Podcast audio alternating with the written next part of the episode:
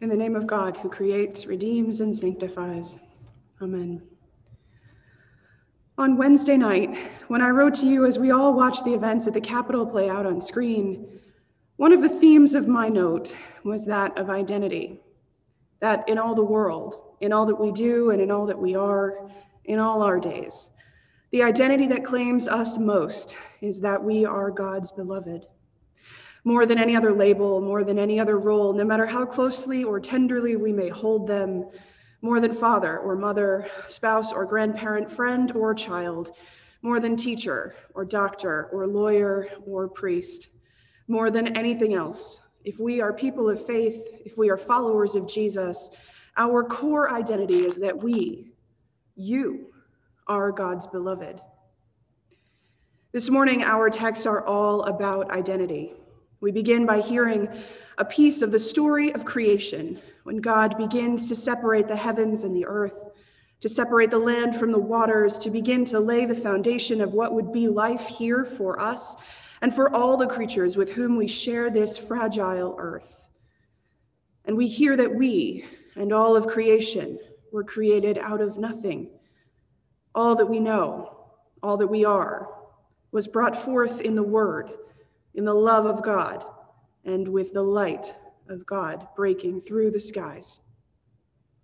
The same skies break open in the story we hear it in the gospel on the day of Jesus' baptism when God claims Jesus as the Son. You are my Son, the beloved. With you I am well pleased.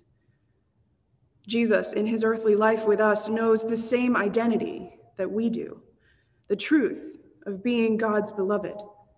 And in his baptism, he sets for us an example, a reminder that at our own baptism, that same creative, life giving, loving light of God shines down on us in the moment that we are claimed and named as God's beloved. And this image, this moment, this act of creation and of claiming and of naming is repeated over and over and over again for all of God's people. Each one of us sharing in the same baptism as Jesus. In our epistle this morning, we have another reflection on baptism. You see, in the early church, within a generation, less than a generation, in fact, rather quickly, people had already begun to divide. They had found ways to disagree. They had created differences between them, choosing teams almost and factions within the church, saying that they belonged to certain teachers or to certain schools of thought. And baptism was one of the ways that they broke up the body of Christ, choosing to learn only from one person, one teacher, or to be part of just one stream of thought. And what we see in Acts is that Paul has to teach and remind and reframe for them that all baptism comes from above, that it is a gift of the Holy Spirit, and that there is only one baptism that each one of us shares. One baptism that makes us who we are as individuals, as the people that we are who have this one earthly life to live just like Jesus.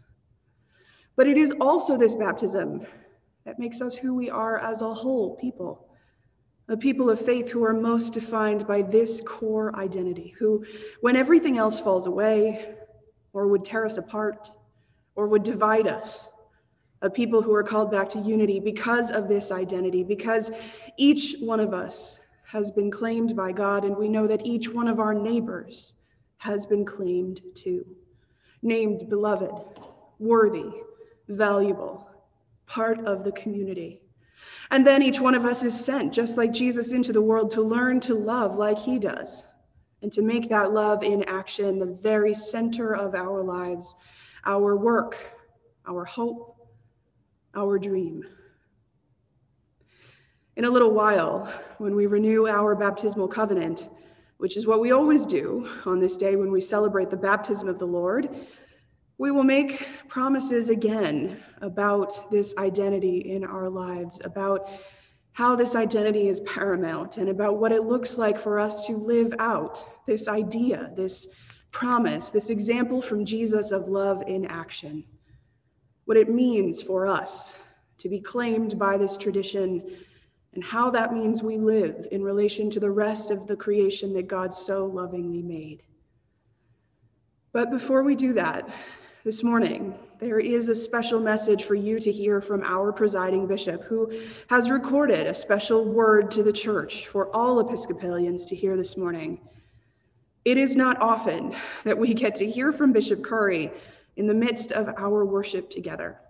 And so, this is a, a rare silver lining of this moment and the fact that our worship is virtual, because this morning you get to hear from him directly.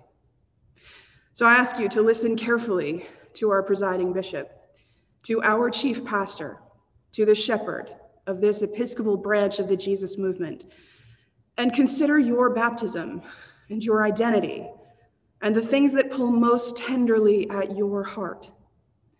Consider too that heritage that we share with Jesus as you listen to our presiding bishop ask the question Who shall we be?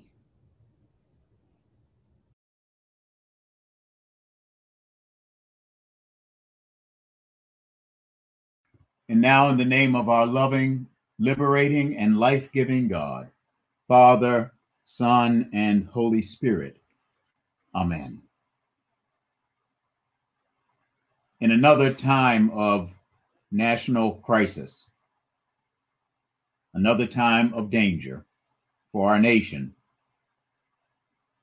In 1865, on March the 4th, Abraham Lincoln concluded his second inaugural address with these words With malice toward none, with charity for all, the firmness in the right as God gives us to see the right.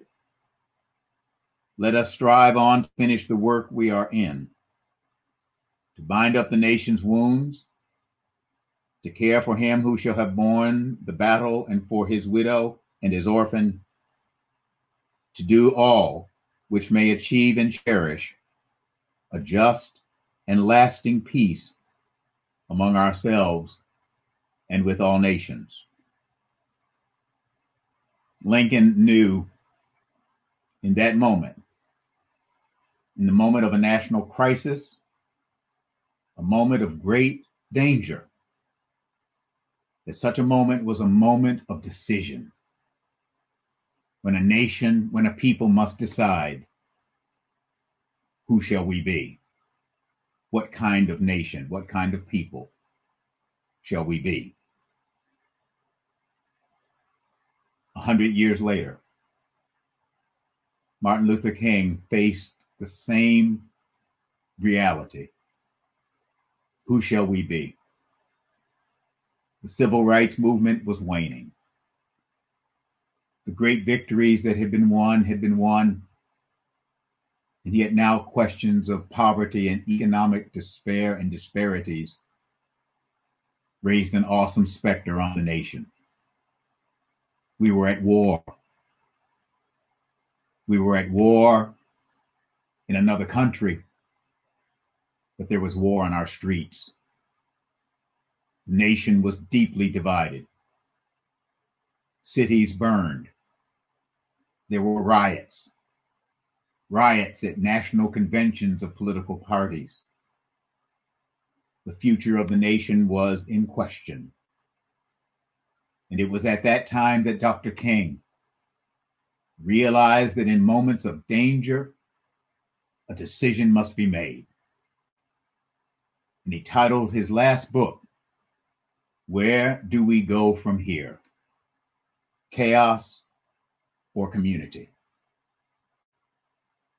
I believe, as he believed, as Abraham Lincoln believed, as I believe you believe, that we must choose community. Chaos is not an option. Community is our only hope. The truth is, Dr. King spoke often of all that he did and labored for was for the purpose of realizing as much of the beloved community of God as is possible on this earth. He spoke of beloved community. the Bible, the New Testament, Jesus spoke of the kingdom or the reign of God. Jesus taught us to pray and to work and to labor for that beloved community, that reign of God's love in our time and in our world. Thy kingdom come, thy will be done on earth just as it is in heaven. Those are our marching orders from Jesus himself. I am a follower of Jesus of Nazareth because I believe that his way of love, his way of life, is the way of life for us all. I believe that unselfish, sacrificial love love that seeks the good and the welfare and the well-being of others as well as the self that this is the way that can lead us and guide us to do what is just to do what is right to do what is merciful it is the way that can lead us beyond the chaos to community now i know I, I know full well that this may to some sound naive, to others idealistic. And I understand that. And yet, I want to submit that the way of love that leads to beloved community is the only way of hope for humanity. Consider the alternative. The alternative is chaos, not community. The alternative is the abyss of anarchy, of chaos, of hatred, of bigotry, of violence. And that alternative is unthinkable. We have seen nightmarish visions of that alternative. We saw it in Charlottesville just a few years ago when neo Nazis marched through the streets of an American city, chanting, Jews will not replace us. That alternative is unthinkable.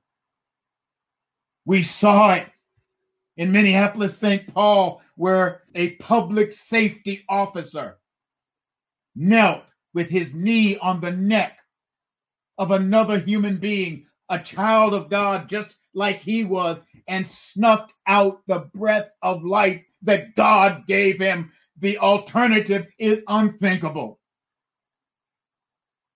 And we have seen it this past Wednesday when a monument to democracy, the Capitol of the United States of America, was desecrated and violated with violence by vandals Lives were lost. A nation was wounded. Democracy itself was threatened. My brothers and sisters, this way of love that Jesus taught us when he said, Love the Lord your God and your neighbor as yourself. This way of love that Moses taught even before Jesus, this way of unselfish, sacrificial love it is the way to redeem a nation, to save a world. It is the way of hope for us all. But but do not make the mistake of thinking that I speak of a sentimental and emotional love. Jesus spoke of love most consistently the closer he got to the cross.